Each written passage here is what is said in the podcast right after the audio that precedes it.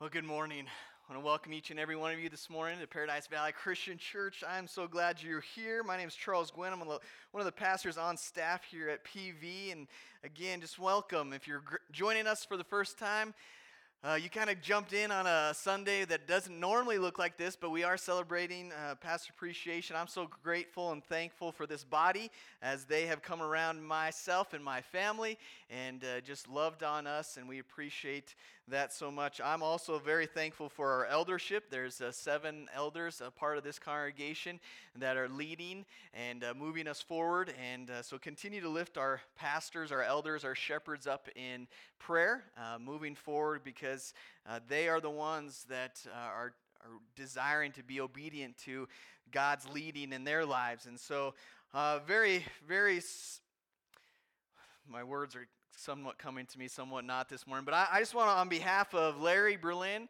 uh, Tommy Clay, and myself, and all of our wives, again, just thank you so much for all the outpouring of love, encouragement, uh, cards, gifts.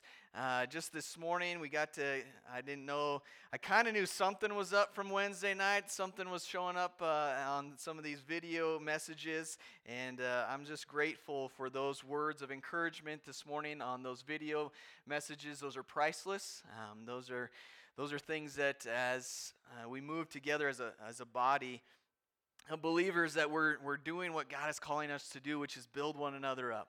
And so, uh, if you are again brand new here with us this morning, thanks for taking the time to be here. If you feel like you're jumping in on like a family reunion, like, what's going on? Okay, just stick around, like Tommy said, long enough where you get to be part of the family reunion, all right? And so, uh, if, again, we're, we're going through a, just a two week mini series. Uh, we've been going through the gospel according to Mark, and we're doing that basically the whole year, but every once in a while, we're going to stop and do a few little things here and there. And so, in the month of October, like I mentioned last week, we're doing a financial fitness mini series. And again, week in, week out, I really appreciate uh, the, the guys that come up here and share uh, just meditations on this idea of giving back to God. And so I don't, I don't, we don't have to do too much with this, but I do just want to just bring to our minds as we finish out again, like I said last week, our fiscal year for the church here, moving into November as we start the new year, uh, and just as we get closer to a time of the seasons uh, throughout the year where we spend a lot of time focusing on giving, you know, Thanksgiving and Christmas and just all those t- type of things. We just don't want you to be overwhelmed. We want you lining up with with what God wants for you in every area of your life, including your finances. So, we're talking about this idea of financial fitness. And again, last week I shared from the life of Abraham. You can always go online or YouTube and check those uh, me- past messages out. But it's this idea of how God will provide at times, maybe when we don't even know how He's going to provide, but we have to be willing to be obedient and we also have to be willing to trust in Him. And so I kind of want to piggyback off last week's message. So you're going to kind of hear a few of the similar things uh, intertwined throughout today's message that has to do also with last week's message. And, and I would just want to share another example when it comes to God's provision. And this is an example from 2 Kings chapter 4, verses 1 through 7. And so if you want to turn there in your Bibles, it's in the Old Testament Genesis, Exodus, Leviticus, Numbers, Deuteronomy, Joshua, Judges, Ruth, 1st and 2nd Samuel, 1st and 2nd Kings, okay? And if you have my Bible, you're on page around 305, okay? 305 if you have my Bible. And so we're going to be in 2nd Kings chapter 4 verses 1 through 7 as you as we look at her story this morning. I really want us to look at four lessons that we can learn from her and, and what she's going through as we then apply it in our own lives when it maybe comes to some financial struggles at times that we might be dealing with. Because I really think the reality of this life is that very few of us can kind of miss those financial struggles at times in our lives.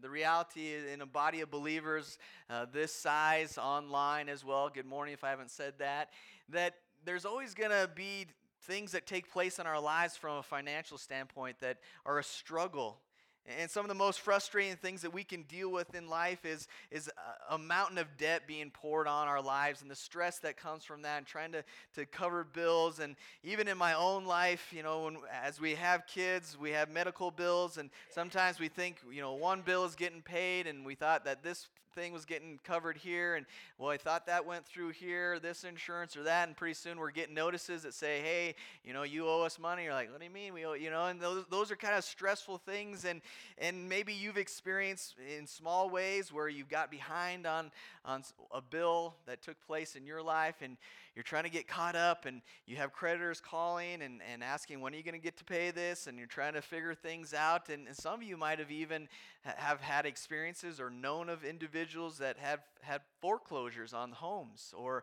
have repossessed vehicles. And, and those kind of things just kind of weigh us down. It brings stress to our lives and that's not how god wants us to live. God wants us to live free in him.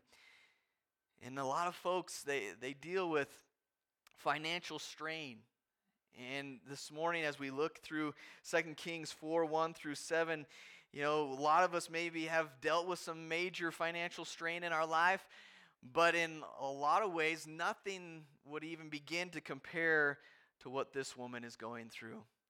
Because as we look into 2 Kings 4, beginning verse 1, we see that this widow is crying out.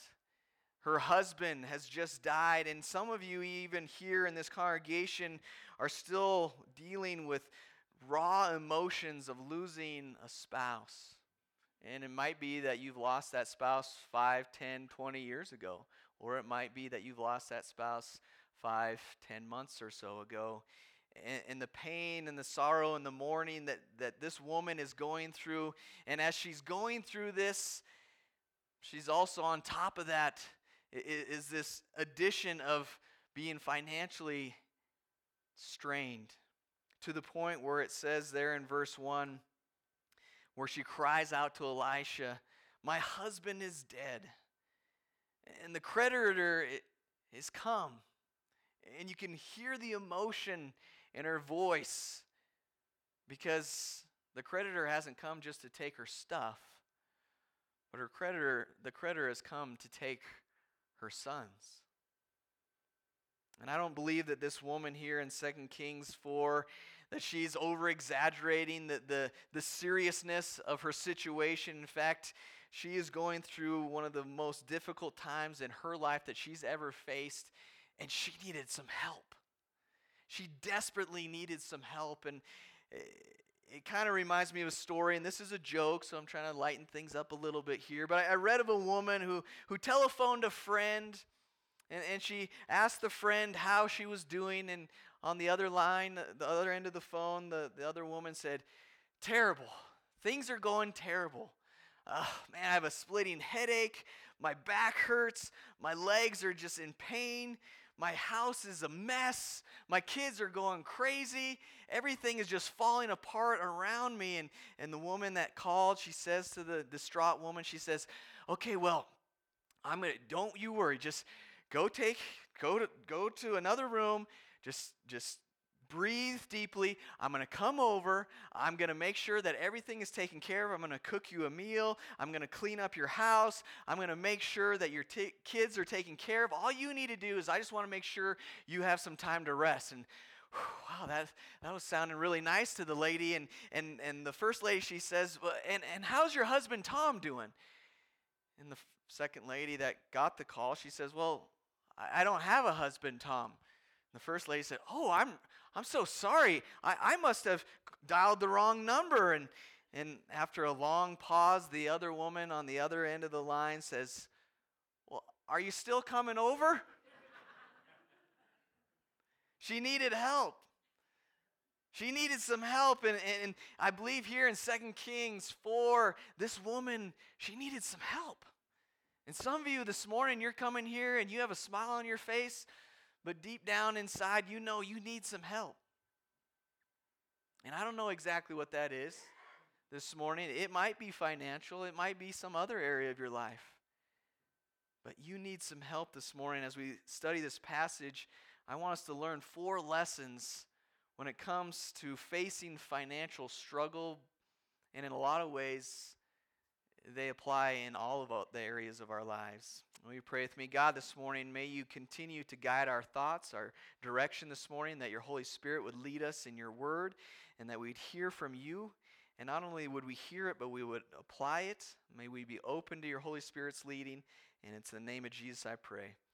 Amen. If you are willing and able this morning, will you stand with me as we read from 2 Kings chapter 4, verses 1 through 7? The wife of a man from the company of the prophets cried out to Elisha, Your servant, my husband, is dead, and you know that he revered the Lord. But now his creditor is coming to take my two boys as his slaves. And again, the desperation in her voice, you can just hear it. Verse 2 Elisha replied to her, How can I help you? Tell me, what do you have in your house? Your servant has nothing there at all, she said, except a little oil. Elisha said, Go around and ask all your neighbors for empty jars. Don't ask for just a few. Then go inside and shut the door behind you and your sons. Pour oil into all the jars, and as each is filled, put it put it to one side. She left him and afterwards shut the door behind her and her sons. They brought the jars to her, and she kept pouring. When all the jars were full, she said to her son, Bring me another one. But he replied, There's not a jar left. Then the oil stopped flowing. She went and told the man of God, and he said, Go sell the oil and pay your debts.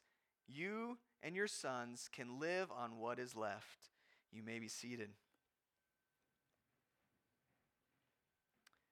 There's a lot going on in this passage, and the things that I want you to really see here is the very first thing is that this from this woman's example, she went to the right source, didn't she? She went to the place where she knew that she was going to get some help. And sometime around 1940, a, a Mississippi singing school teacher named J.B. Coats published a song in the Stamps Baxter hymnal entitled, Where Could I Go? And the first verse goes like this Living below in this old sinful world, hardly a comfort can afford. Striving alone to face temptation sore, where could I go but to the Lord. The chorus Where could I go? Oh, where could I go? Seeking a refuge for my soul, needing a friend to help me in the end. Where could I go but to the Lord? See, this poor widowed mother comes to Elisha, and she comes to Elisha knowing essentially that Elisha represents God. He, he is God's representative. And so she goes to Elisha knowing that she's going to the source that she needs to put her faith and her trust in. Where else could she go? And I think about in our, our own lives, where else really could we go except to the Lord? She got it right, and so she gets right to the point, and she goes to someone that she can trust, and she depends on God for her situation. She doesn't badmouth the creditor. She, she doesn't blame her situation on somebody else. And she doesn't even take the time to shake her fist at God. She just goes to God and says, God, I need you. I need you, God. And I wonder how many of us have taken the time to just cry out to God and say, I need you. There's nowhere else that I can go. I can't go to my spouse. Uh, I've tried, and they're human like me. They can't fill me up. Uh, I can't go to, to the financial things that I think that always are going to take care of me because they, you know, fall short. I need you, God. And many times when we are in need, we seek the help of anything and anyone except for God. We miss out on going to the source. And that happens in my own life. I shared a couple weeks ago trying to get back from Mexico. Don't have a plane ticket. Of course, what do I do? I'm a man. I'm going to go and we're going to get this figured out, right? And what, what does my wife do? She's a woman. She prays, right? you know, and I'm thinking, why didn't I pray first? You know, what, why did it, you know, and, and so we mess up sometimes. We go to the wrong sources. And God's saying, hey, come to me. Part of why we give back to God week in and week out as a church is so that we can go and, and we can help the needs of those within this church body and, and those outside in our community because of your giving. We are meeting the needs, both physical and spiritual, of individuals week in and week out. You see, there's people that are coming to the church as the source of provision in their lives. And because of you and your generosity, we can provide for that. And it happens pretty much every week. You know, you, you might think, well, it doesn't happen that much. No, there's a guy here this past week. His name started with an M. I know the rest of it, but I'm not going to say who it is. Uh, you don't know him probably. But just a guy off the street came in, needed help. Because of you and your giving, they can go to the source to provide provision to the church, his people, to going to God. And no matter what financial struggles that you might be facing, I would encourage you to go to the source, to go to God in prayer, to come to the church as family, knowing that we can depend on one another, that we don't have to be shamed because, oh man, I'm struggling in this area, we're having a tough time here. No, we're here for one another. We're available to one another. And so, again, the first lesson I want you to see from this woman's life is she went to the right place for provision. second lesson we learn from this woman's example is that the financial solution may begin with what God has already given us and not what we think we need. And I don't know how to shorten that down for you, but basically, what it is is that sometimes we think that, hey, God, you need to provide this, this, and this, and then I'm going to be taken care of. And, and in this woman's life, God is saying, hey, what do you have? What do you already have that I've given you? And I love this question Elisha asked this widow in verse 2. It says, What do you have in your house? And as I began to think about what her response might have been, I thought about this idea how she was probably thinking, Well, I, I, don't, I don't have anything. There's nothing of any value in my home. In fact, uh, if I just had a better job, if I just had some more money, I wouldn't even be in this situation. You know, things wouldn't be a, as dire as they currently are. And when it comes to our finances, I think that we can be kind of get into that mentality that God, if you would just provide this, this, and this, or if I could just have a better job, or if, if I had more money, then I wouldn't be in the situation that I'm in. And I want to challenge us that it's, it's not about making more money, it's about spending less money, right? Because a lot of times we can't determine, we don't know exactly how much money we're always going to make, but we do have control over how much money we spend a lot of times. I think sometimes we have the mentality that a lot of people do when it comes to, hey, guess, guess how much money I saved? I got this item 50% off, right? Have anybody heard that at your house before? Right? And I'm always thinking, when I hear that at my house, I'm thinking, guess what? If we hadn't bought it at all, we could have saved 100%, right? Amen. Amen, right? Yeah, yeah so, uh, okay. Some of you guys are like, hey, well, The key is, though, I, I think sometimes we, we struggle with just being content. And we've discussed this before. What we have to do, is we have to focus on what God has already provided for us in our hands instead of what we think we need or what we don't have. And, and my wife, she is really, really good at this week in and week out. She prepares meals, you know, for 10 of us in our home and she does an amazing job at just making sure she's using what she currently already has. It was just a great example as I was thinking through this widow and what God is calling us to do to take what we have and use what we have. There's weeks on end that my wife will not go to the store because she wants to use up everything in our cupboards, in our refrigerator, in our freezer. Because as Americans, we really have a lot. And there's times where that doesn't always go over real well in our home, you know? Like the meals that she puts together, like they're they're edible, they're good, but there's not what we want, right? what we think we should have. Like, oh man, I, I wanted pizza. Well, no, we're using this up, you know? And so there's times in my home where that doesn't always sit well with everyone as we sit around the table. But the reality is, is that are we being fed? Yeah, we're being taken care of. And I think there's times when it comes to us and God, we're like, God, that's not what I wanted. I wanted pizza tonight, or I wanted this, or I want that. And, and God's saying, Yeah, but what do you have? What do you already have that I've given you? Are you content with that? Philippians 4, verse 12. Paul says, I know what it is to be in need, and I know what it is to have plenty. I have learned the secret of being content in any and every situation, whether well fed or hungry, whether living in plenty or in want.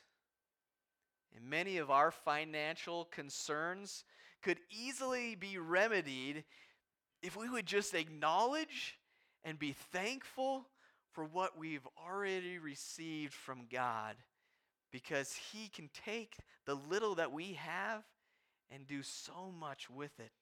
And so Elisha simply asked her, What do you have to work with? And the widow says, Nothing. I, I have absolutely nothing. Which, as it turns out, it, that wasn't quite true. She had a little bit of oil. And oftentimes, it, in difficult situations, we can be blinded to the truth of what God has already given us and the resources that we already actually have. And, and she had a little bit of oil. And in our culture, we try to stay away from high amounts of oil. We don't want our arteries clogged, right? But in this culture, oil was something that was very valuable. It was an expensive commodity that was freely traded. In John chapter 12, verses 3 through 5, we read of Mary who took a pint of oil and poured it on Jesus' feet. This made Judas gasp because he knew it was worth about a year's wages. And as you go throughout Scripture, oil was used in lamps to provide light in homes. It was used in cooking, similar to how we use butter today. It served as a cosmetic. It was used as an ointment for injuries. It was offered as part of the sacrificial system. It was used to anoint kings. It was used to prepare bodies for burial, and perhaps this widow was saving the small amount of oil that she still had for her own funeral. It symbolized abundance, as stated in Jeremiah 31 12, where it says, They will rejoice in the bounty of the Lord, the grain, the new wine, and the oil. And to not have much oil was humiliating and a sign that God had withheld blessing. Oil also symbolized joy in Isaiah chapter 61, verse 3, where it's referred to as the oil of gladness. And so, with all of this in mind, when it came to this idea of oil, this widow, she had lost her joy. She had lost her joy and she was humiliated by all the hurt that she had been through, and, and her oil was running out. She only had just a little bit left. And she's told to take that little bit that she has and do something with it because what she had, it was enough for God. That little bit that she had, it was enough for God. You see, when the young boy offered his Lunchable in John 6 to the Lord, it, it ended up feeding 5,000 men. Samson took a jawbone as his only weapon and struck down a thousand men. And, and I wonder this morning, what do you have right now that God wants to use for kingdom growth?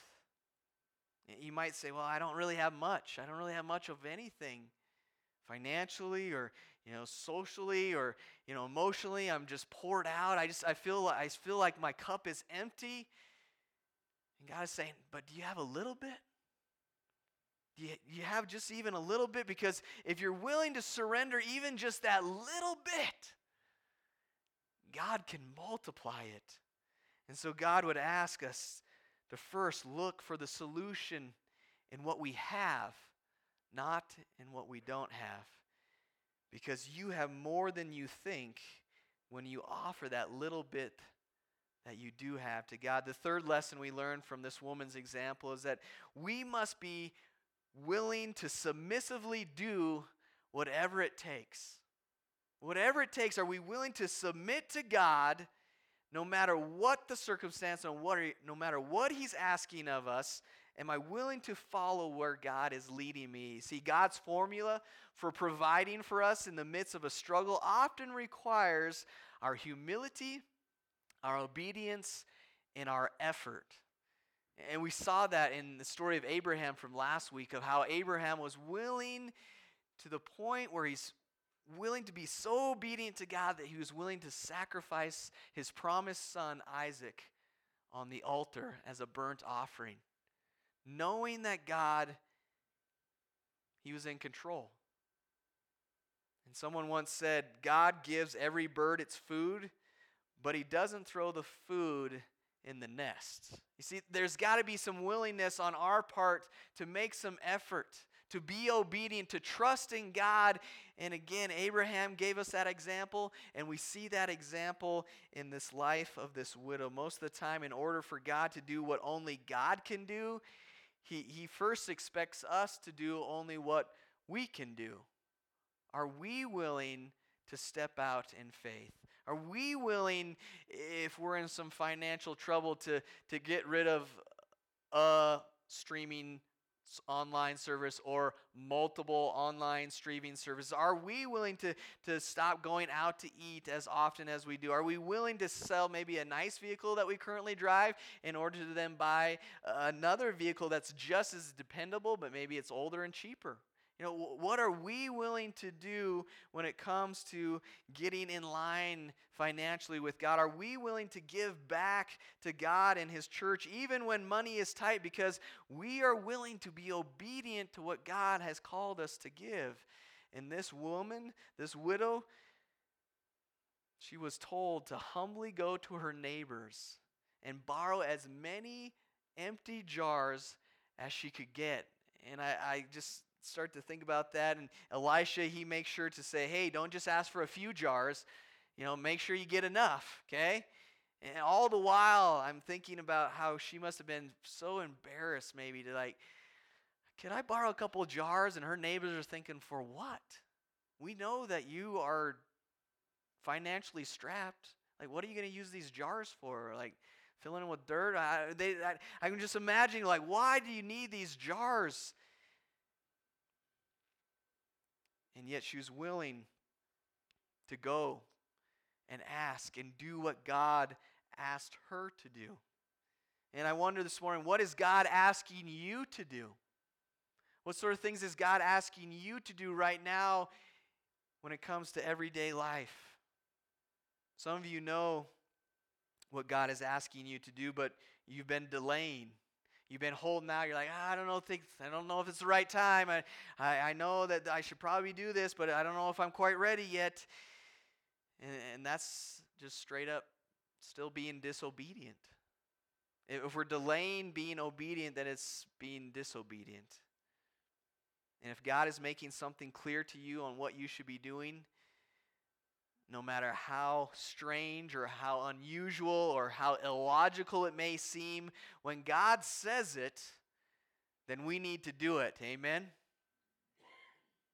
And that leads us to a, the last, the fourth lesson I want us to learn from this widow is the fourth lesson is from her example is that we must step out in faith, trusting that God will do his part See, because we have a part to play, we have to be submissively obedient to what God is calling us to do, but then we also just have to trust that God is going to do his part.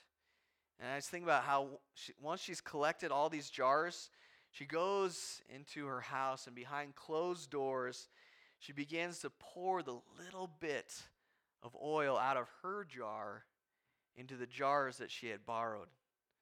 And by pouring oil from one jar into another, I thought about this idea. Wouldn't that, you know, it's kind of like trying to get shampoo out of the bottle, that last little bit. You leave it tipped upside down in the shower for weeks on end. I'm sure I'm the only one that does that because I got to get the last little bit out.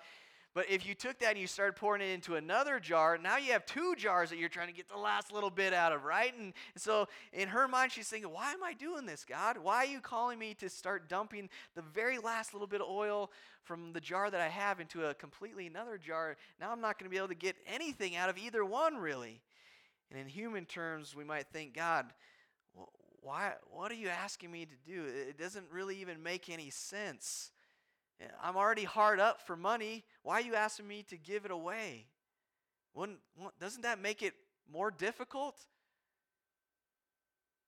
But with trust and obedience, the widow learned that if she did her part, then God would do his part.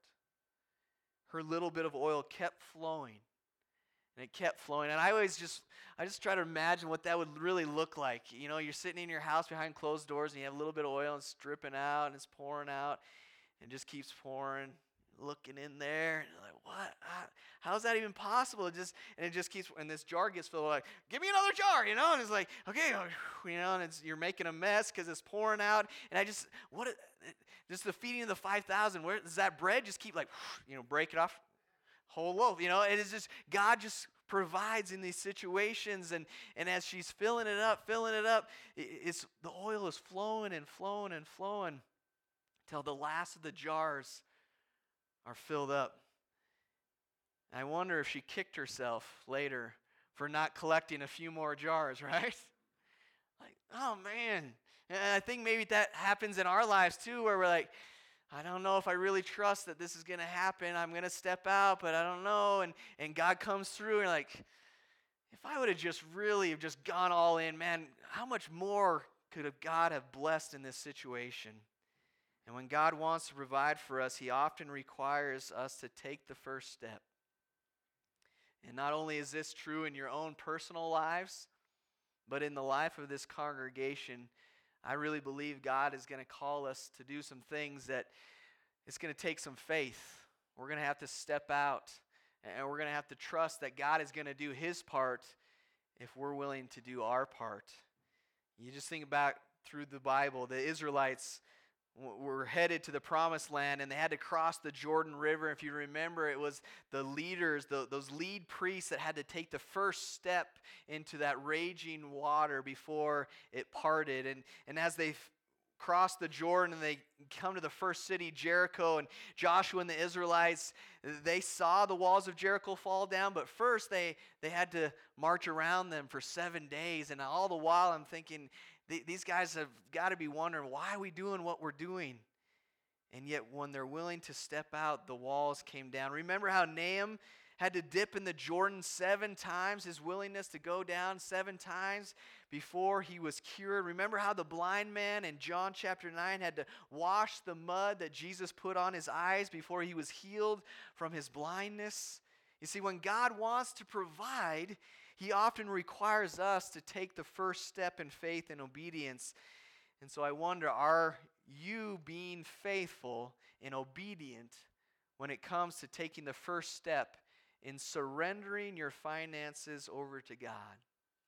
Are, you willing and able to just give it all over to Him? And maybe not even just your finances this morning, maybe your relationships, may, maybe your marriage maybe your job situation, maybe your family life, whatever is going on, maybe it's your health or a health of a loved one, whatever you're dealing with this morning, are you willing to be faithful and obedient when it comes to taking that first step of surrendering everything over to God? And so, as the praise team comes this morning, I'm not saying that if you're here as a person of faith and you're facing a great financial dilemma, I'm not saying that if you put your faith and, and, and you put your faith in God, that all of a sudden God is going to somehow just miraculously provide everything that you're going to need, like He did in this widow's life.